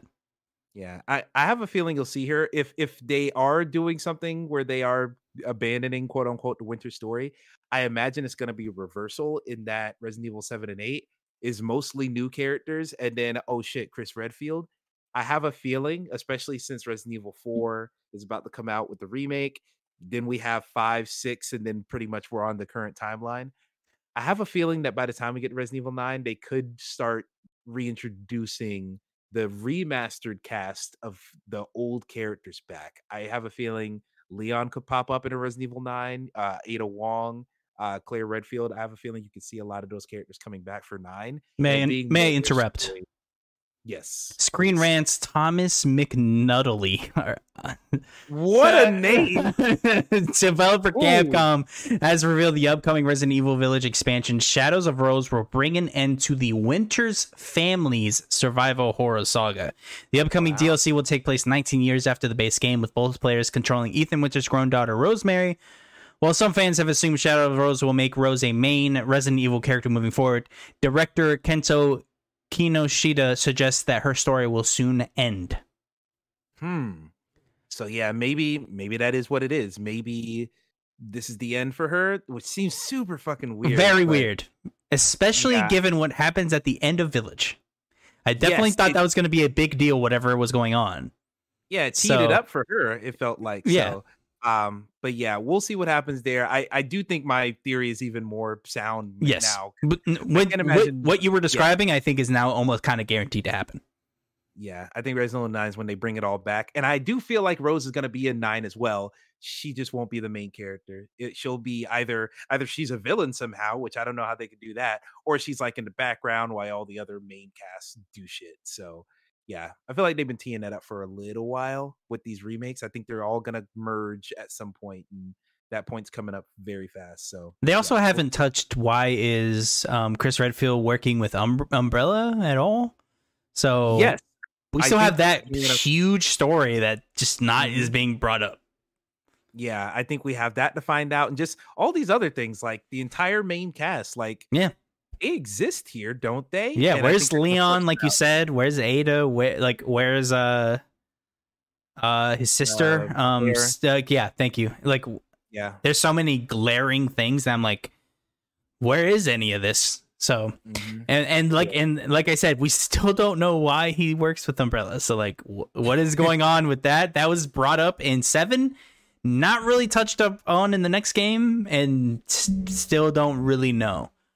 Yeah. I'm sure we will find out soon enough. Come the time that nine is the game they're talking about. Um, but yeah, looking forward to playing that DLC. I just and I know it's super short too, so I just got to make time for it. Uh, moving on to what is it? It's December. Yeah, December. Got two games for me. Well, what, I know Callisto Protocol we talked about. What's the other one? Oh, Midnight yeah, Suns. Yeah, yeah, yeah. I am trepidatious excited for it. So I actually am more excited than I was previously because you got me into Slay of the Spire. Um, Hell yeah. So you got me into that. I've played the absolute shit out of that game. So if if it scratches the same itches that that game did, I could get into Marvel Midnight Suns. Whereas originally I was like, I don't really want to be Wolverine and select an attack card. that doesn't sound Mhm. very fun. But if they nail the the combat, which I still don't think they will, but if they do, I'm very excited. And it's a great team. So I am very doubtful for a not great reason as it is a very talented team. I just am a little worried. How I'm imagining from everything I've heard about this game, it's the card combat of Slay the Spire with uh the presentation of that combat not being Slay the Spire instead of it just being two PNGs hitting each other. It's uh I imagine it's gonna be like XCOM where it's like fully Yeah. animated, Yeah. all that stuff. And then is both of those in the combat with like the story and structure of a persona game. Yeah. What I'm. Yeah, they did try and although they've not walked back on it, they they were like really hitting on like you get to hang out with them and like build a relationship and it is like persona but I, they haven't talked about that in a while so i'm curious if some marketing with them changed or something because because they were really heavy into like you know if you build up a, a relationship with doctor strange you can unlock new cards and things and he'll be stronger and after that it, they i haven't heard that since uh, six seven months ago when they were like really talking Yeah. about the game then they went radio silent for seemingly Ever. Yeah, seemingly ever. And also, I, we still don't really know why they did that. Maybe it's because of the combat, but they can't change anything about it. I mean, the game was done, so maybe Mhm. there was some crazy bug they found. I, I have no idea. I have a feeling it's just they probably haven't showed that side of the game because when it comes to writing and VO and all of that type of stuff, I'm not saying that's often the thing that gets left for the end of the game, but I imagine it takes a lot of work. And if they did the combat first, then they really gotta they gotta write more lines, they gotta add more content like that. So I can I can understand if it's you know not until very up until the release of that game where we hear more from it. If not, we it just drops and then boom, we got it. But we'll see. Uh, I think that game's going to be good. I'm tentatively looking forward to it. I want to see what people think, and then perhaps that's another one where I'll wait for a sale.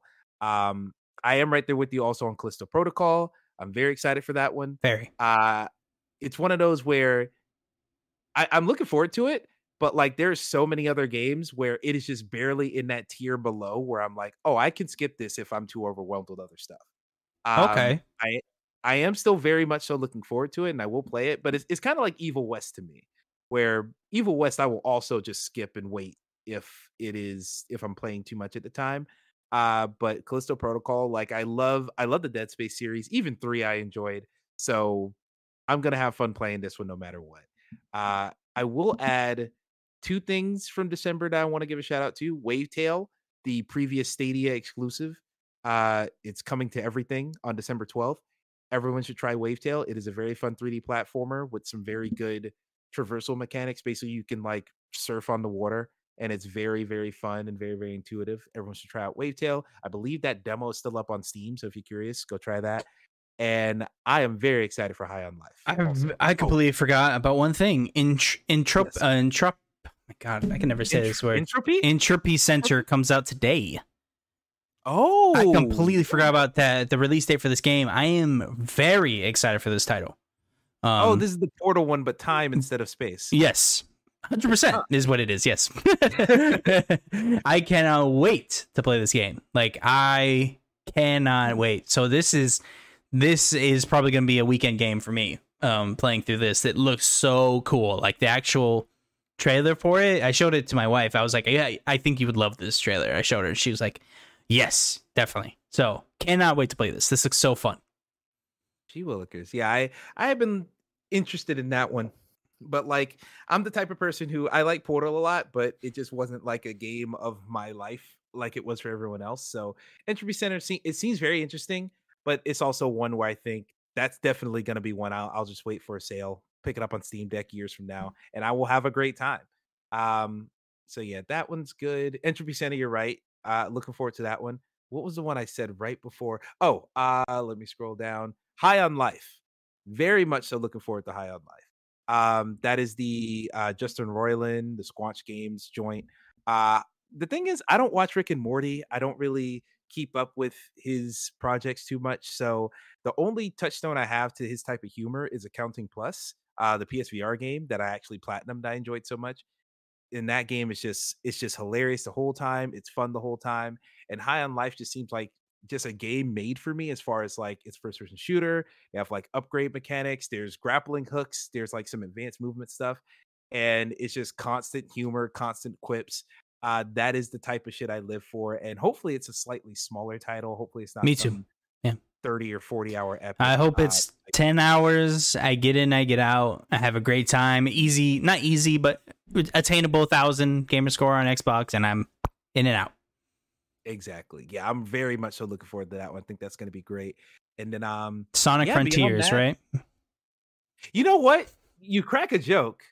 Sonic Frontiers, that's definitely one where it'll come to PlayStation Plus and I'll play it and be like, oh, this is really fun. And I have a feeling the scores are going to be higher than people expect. I think so Like- too. I, I think people are like getting very excited for this. And I actually was going to tweet, I actually tweeted about it.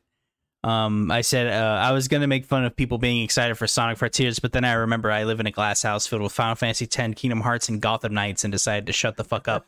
so that's my stance on Sonic Frontiers. You guys enjoy what you enjoy. I, I would love to make fun of you, but my glass house is quite glass. so I can't talk. You're talking to a you're talking to a Kane Lynch 2 stand, so I can only talk so much as well. Look, Uh, people who say Kane Lynch 2 is a bad game don't have taste. I'll say it. Honestly, yeah. I mean, that, that's an objective fact. You don't yeah, have taste. If that applies to you, you don't have taste. Um, Oh, let me go play WWE or some fucking. What are you playing? Madden? You stupid sons of bitches. oh boy, the spice is hot today. um, but yeah, I, I'm I'm kind of looking forward to Sonic Frontiers. I think it's gonna be like it, there's a chance it can get like an 80 Metacritic, maybe like Yeah. a 75, but I could easily see it sticking there and it being one of the greatest Sonic games. hey man, the furries are gonna boost that number up. It's gonna be way higher than that. People who are trying to fuck, they're gonna have it high. That's what that's all a furry is now. Just Isn't that what it is? I It's one of those things yeah. where where they're like, it's it's not it's not it's not for sex. Wink.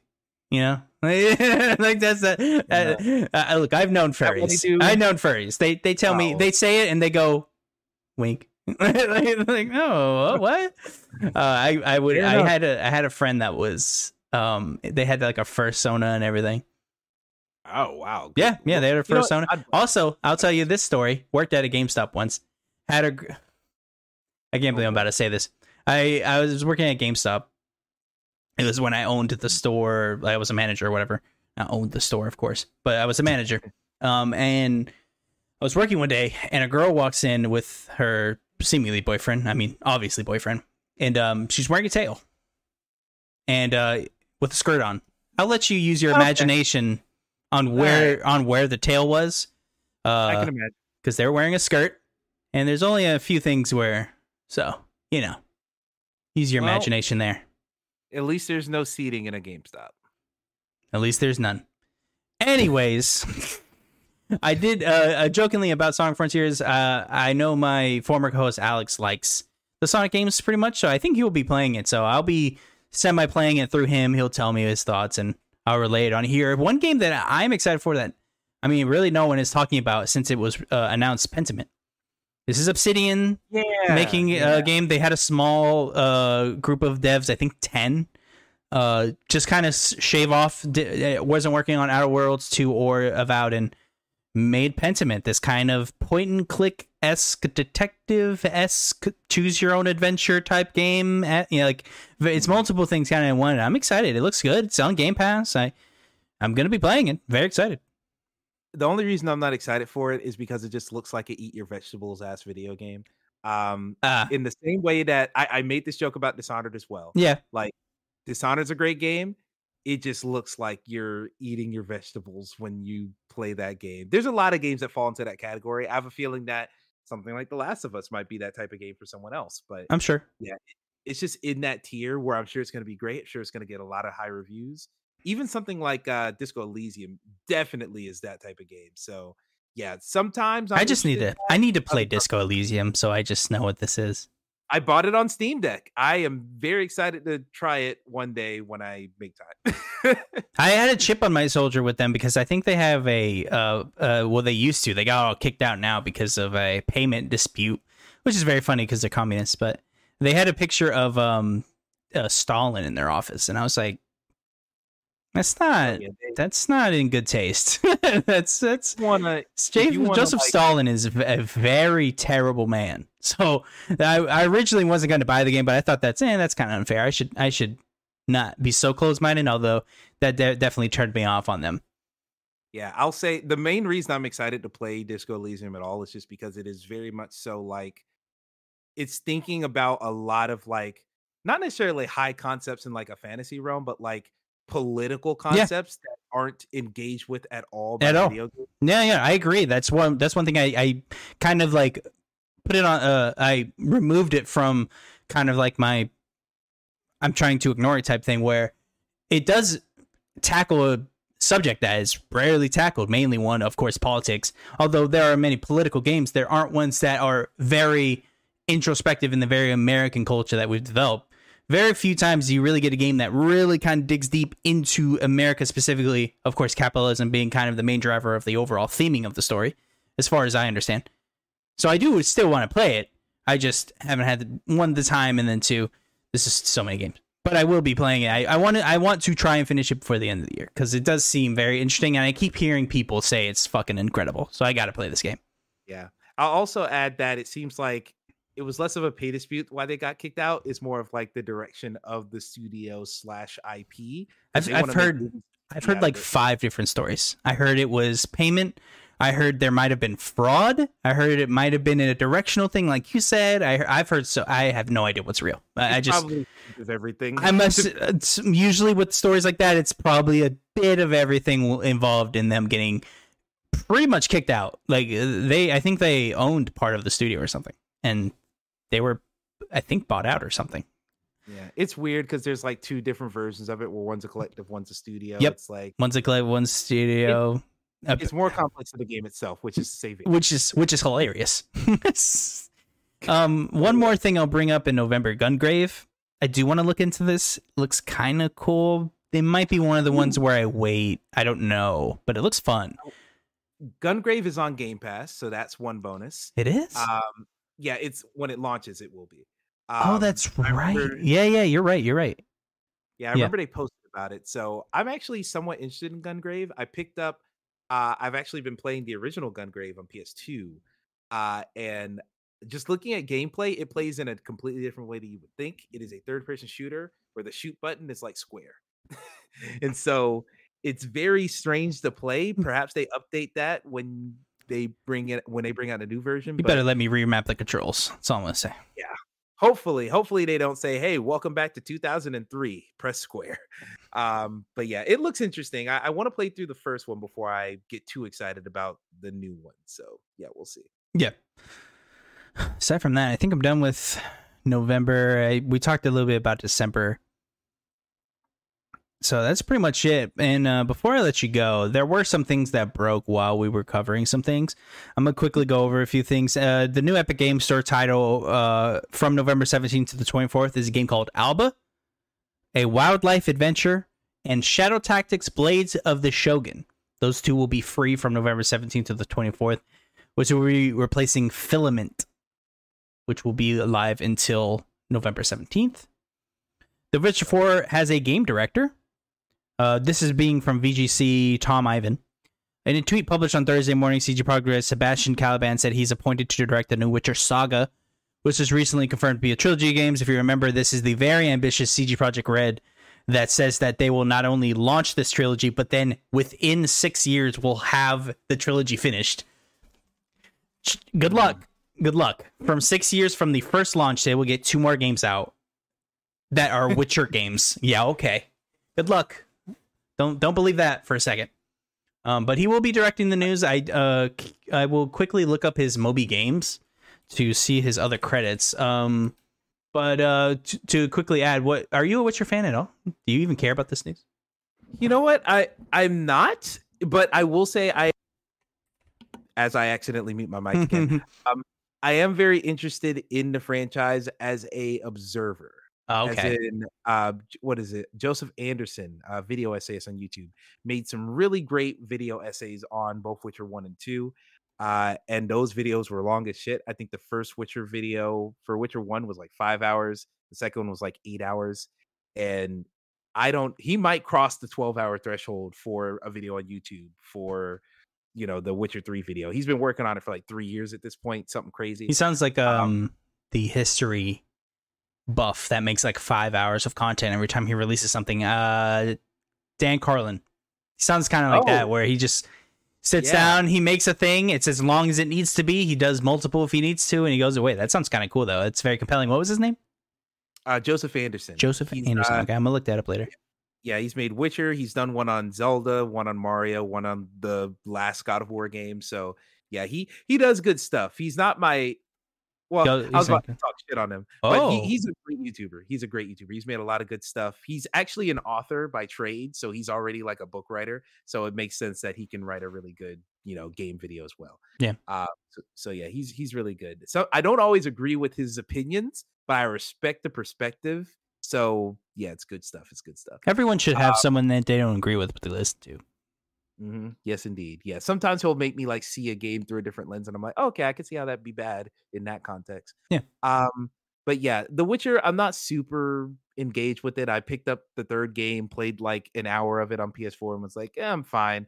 Uh, and I think I might go back when they do the PS5 version, but it's just it's one of those games where you tell me, oh, it's it's a hundred hour game and each hour is important. I might not ever play it just because of that. so yeah, we'll see. Sebastian Kalemba, his recent work, of course, 2020, Cyberpunk 2077, he was the head of animation and the animation director. Um, mm-hmm. I will say one thing about the game: the animations were good. The animations are the problem. If actually, when you're in cars and you're looking at people talk, it's actually in pretty insanely detailed. So it wasn't his fault. I'll just say that. Uh, that wasn't the problem with the game. But uh, good on him for being the director for the game. Next up, we have uh, God of War Ragnarok's graphics modes was confirmed. This is a quick one, as I can go very quickly. On PS5, you can have favorite quality or favorite performance. Now they have even more um, detailed modes. So there's like favorite quality plus HFR, which I believe is high frame rate. Uh, 1800 to 2160p and a F40 FPS target. There's favorable quality with high frame rate with VRR, which is uh, 1800 um, by 2160p, and that's an unlocked 40. There's a like, there's so I mean, there's so much, and then you have your PS4 modes, which are just favorite performance or favorite quality. Um, I will be going 60 frames, obviously, but that is very cool how how detailed they get. Where we just saw both Gotham Knights and Plague Tale have nothing in terms of being able to change anything about the game. Mm-hmm. Yeah, very refreshing. Gotta love it when people can code a game properly. I just say that. I shouldn't say that, but yeah. Um, speaking of of something like that, I did like what um, Vampire Survivors did when they announced they were coming to Xbox. Xbox. Did you see this? Uh, I didn't see their specific announcement. I So- know they're coming with Game Pass Yeah, so they're coming to Game Pass, but they made a funny video where they had like a Microsoft Word doc open and it said Vampire Survivor code and it said uh Xbox, PlayStation, PC, etc. It said yes, yes, yes. And on Xbox they deleted it and said yes and they're like it's done, it's coded, like acting like that that's all they have to do to port the game. It was very funny. That's cute. I like that. Uh so this is a two-parter. Let's let's go with let's go with the one I've always wanted to hear, and somehow we are just now getting his his uh, quote from it. Hideo Kojima responds to rumors of his involvement with Blue Box Game Studios abandoned. This is by Adam Bankhurst. Hideo Kojima responded to the rumors and fan theories that he was involved in development of Blue Box Game Studios abandoned, and that it was secretly the next entry in uh, the Silent Hill franchise. Koji- uh, Kojima has confirmed he has no involvement and calls rumors of any connection to Blue Box quote a nuisance end quote. Quote, well, this one I really didn't understand at first. Users just kept sending me pictures of this Hasan, they still send me co- uh, collages and deepfake images like 20 a day. It's really quite a new uh, nuisance. This has been going on for almost two years now. And Geoff, you remember when we did that Moby Dick thing? You were in on the whole thing, and that was pretty fun. But people should know that I wouldn't do the same thing twice. End quote. So there are two things I want to quickly bring up with this. One, why didn't someone ask him sooner? Because this happened two years ago. We could have had his statement been done by now. Uh, I thought that was one of the weirdest things. Is no one he know he never said anything about the whole thing the entire time. And two, that doesn't explain why Geoff Keighley was so fucking weird about Hasan Kahraman. He was super weird. He did the fake Hmm. Twitter thing where he pretended like he didn't get a message and the timing on the tweet was incorrect when he got the Ah. direct message.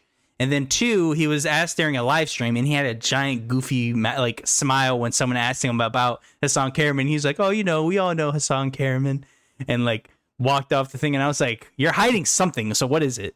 So it doesn't really explain those two other things, but I do believe that he wouldn't just he would just he would lie here. I I think we finally know that the Hasan Kahraman thing was just a dude that was over Yeah. his head. Clearly now. Yeah. I always got the I mean, it's definitely the case now where like that whole blue box thing was just more or less a slightly more elaborate sham. Uh, Yeah. but I have a feeling that the whole Geoff's response to that might have been in the spirit of like him understanding that they are doing some weird marketing thing. And you know, it's one of those real recognizes real things where he might not have been thinking he was up implying that Kojima was involved by that action, but I bet he has an appreciation for like, all right, they're doing a weird marketing thing. I don't want to ruin it for them. And maybe he's just smiling out of like a respect for like, all right, that's pretty cool, without knowing that, oh, there's nothing behind it actually. I'd be curious if he even knew. I knew he, of course, knows now, but I'm curious if Mhm. he knew like when Whitwell was really hot because I mean he's Japanese. He lives in Japan. Um, he's in a different world. So like he and he's really Kojima Yeah. or Geoff? uh, Kojima. Okay, Kojima. Yeah, yeah, yeah. So like he's in a different world. So he could have just not known for a while. Maybe I don't know. Uh, I know he started getting sent them, so maybe he started knowing it. I don't know. I'm curious what his side of it looks like. Um, I bet- versus I'm betting he knew about it as soon as this was a thing two years Oh, ago. okay. And he is I he bet is pretty online. Yeah, well, that too, but I bet he just hasn't said anything because a he's probably working on a bunch of shit, some of which we'll probably find out in December what it is. Um, but also I feel like he's just not the type to like comment on rumors and speculation because it's inherently he's such a cool guy. He tries to be such a cool guy. I can't imagine how cool it would be to be like, hey, this thing that people think is me, it's not me. Instead of just letting people figure that out on their own. I think it's so much cooler to be like I'm above it all rather than to say, all right, let me talk about the discourse, you know? It took him two years Like- to say something. Exactly. I think now it's just a thing of the past rather than Yeah. like, all right, let me address the thing everyone's thinking of. Now that's not the first thing you're asking. You're asking about, hey, what's overdose? I do like that he said like I wouldn't have done the same thing again. I kind of like he was like that. I'm like, come on, guys. Like it would have been something different. I wouldn't have just done the same thing. He's above I was it. like, He's above it. okay, okay. I, I like his isn't. But uh, speaking of what he was working on, Overdose Hideo Kojima's next game may have leaked again by Logan Plant. Hideo Kojima's rumored horror game Overdose has surfaced again with leaked images of a character played by Death Stranding actor Mar Margaret Qualley. According to a report from leaker Tom Henderson on Insider Gaming, a screenshot of Kojima's Overdose have allegedly started to make rounds in multiple private Discord servers. Supposed screenshots are making the rounds online through social media currently. So it looks like we have some things leaking out. I'm trying to see if I can get a picture. It doesn't look like it can, so it's fine. Henderson said the screenshots that are currently circulating appear to be from the same video as his original report in June when the game was uh, originally released According to the original report, Overdose is apparently separate from the likely Death Stranding sequel that will star uh, Norman Reedus that he accidentally revealed himself. If you remember that, he said he was working on the second game currently a few months ago, and Hideo Kojima leaned into it and like had a, a bunch of pictures of him beating him with a with with the bat from Walking Dead, which is kind of funny. Um, but yeah, so it looks like there are screenshots circulating. If you don't care to look at, it, I think it'll be easy to avoid this. I don't think it's going to be posted very much but uh, if you want to go look, I'm sure you can find it. It says it's making the rounds around social media, so you could probably go to Reddit. I wouldn't be shocked if it's at um r slash yes, thank you. Yeah, gaming links and rumors. It's probably there. So go go enjoy that. I'll tell you what, I typed in overdose on Twitter to try and see if I could just look at the screenshots because I don't care about spoilers or whatever. I don't. I've never played a Kojima game except for four Metal Gear. So, um, but I found a different tweet. Uh, Italian police seize 120 grams of cocaine from the set of The Equalizer 3 after a caterer dies of an overdose. What? what the fuck? what? Why are you? Why are y'all putting Denzel in this situation? Come on now. Whoa! God. oh, like, quite the headline to just happen. why, why? Yeah, I just type I typed that out and I saw Denzel's face. I'm like, no way. And then I read and I'm like, what the fuck? No way. uh, I yeah. think I think I'm looking at a screenshot of it. It just looks very strange out of context, so I I don't really care. It's very interesting face this character is making. I'll say that. Is it the with the mouth open and like a pile of rubber? Yes. Yeah, that's that's the one I saw. I didn't realize. I can't tell. if I'm being honest, it looks like it could be Death Stranding. Sources provided yeah, with exactly, screenshots yeah. which which show Death Stranding's mama in a blue dress. Okay, so no, this isn't it. This is from the game. Okay. I've seen the screenshots, the blurry ones, and honestly, I know it's not, but just this blurriness, it just reminds me of fucking uh Beyond Two Souls. it's just a it's just a, a white girl in a dingy area. Yeah. That's very cinematic. Yeah, like, that's, that's yeah. Two Souls she was homeless for like a third of that game, which is so fucking weird. It was weird, but it, I liked that game. I know, I know, not a lot of people did. I only played it when they actually did the thing that everyone wanted them to do, and they put it in order. So you played yes. it from when she was a kid up, which is I, I, love that story because everyone unanimously was like, this would have been way better if it was in story. It's weird that you're jumping around her like life and it's it's so crazy that they went back and were like, "Hey, we're gonna make that mode. Please buy the game now, like in a re-release." That's the only way I played it. I never played it when it was bad. when it was bad. when it was bad. A lot of people would say it's still bad. It's still I, bad. I'm yeah. Curious about it. I'm eh. only curious about it because you know I like Elliot Page a good bit, and also the types of games that Quantic Dream makes. I'm interested in even if the stories I don't think I would ever like. It's it's a wild it's a wild game, but I liked it. Yeah, I'll, I'll investigate at some point. That's on the docket one day. All right. So that's that should be everything. Thank you so much for staying me a little bit longer. Hey Marcus Jr., I'll let you go. Enjoy your day. I'm gonna go probably play some more video games or something after I'm done editing. I have to edit when this puppy ravaged me earlier with the barks. Fair enough. Gotta love it. But yeah, where can the people find you? I, I, we all know Video Games Utopia, but please tell us again. Yeah, Video Games Utopia or just VGU.tv is the website. Uh, Players Club podcast goes up there every week. Uh, like I said, we're talking about our backlogs for the year, so you can go and check out what games I have to talk about there.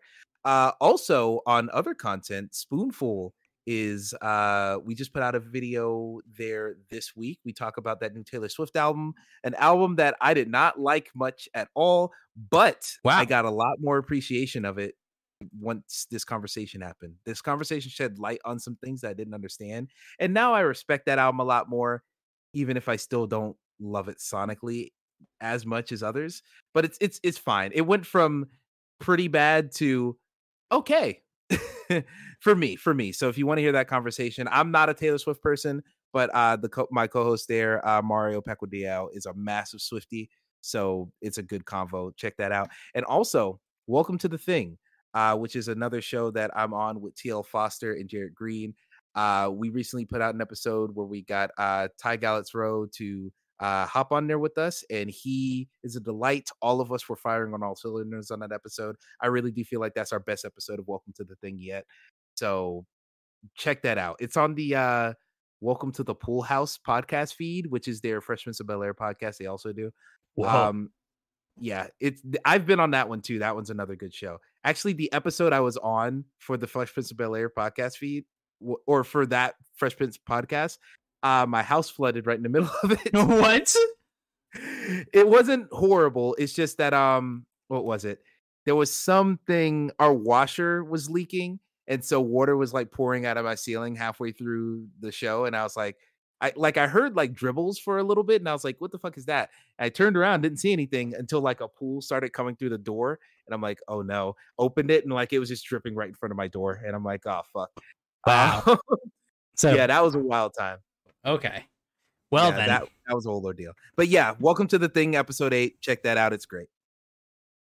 and make sure to check out a spoonful. I do enjoy those quite a bit. Oh. I am glad to hear that. Yeah, we we try and switch up the topics every now and then. I know it's been a Taylor Swift month the last couple episodes. Um, but yeah, we got to figure out what we're going to talk about next time. We have to schedule that soon. So yeah, I, I do excited. love Always. I do love uh Emmett Watkins Jr. says quote I tried to get Mario to guess what I what thing I bought. It gave him three hits. The main character's from Africa. It's been adapted into a musical in a 3DS game. And the final hit is in this video. I still can't believe he didn't get it. End quote. You're gonna have to go to his Twitter to watch because I'm not ruining this clip. It's very funny. Yeah, I could not believe this man didn't get it. You have you have to go watch the video. I'm not I'm not ruining it. It's a very good joke. yeah, very much so. But yeah, thank you for that one. Yeah, go check all that stuff out. And remember, you can stay tuned to me every Friday. We get you the news of the week in gaming, all those things. You know how to support the show. Like, comment, subscribe. However, you support the show is enough for me. I love you. Patreon.com slash Achievers if you want to support financially. And until next time, go Chief. Whoop-de-doo.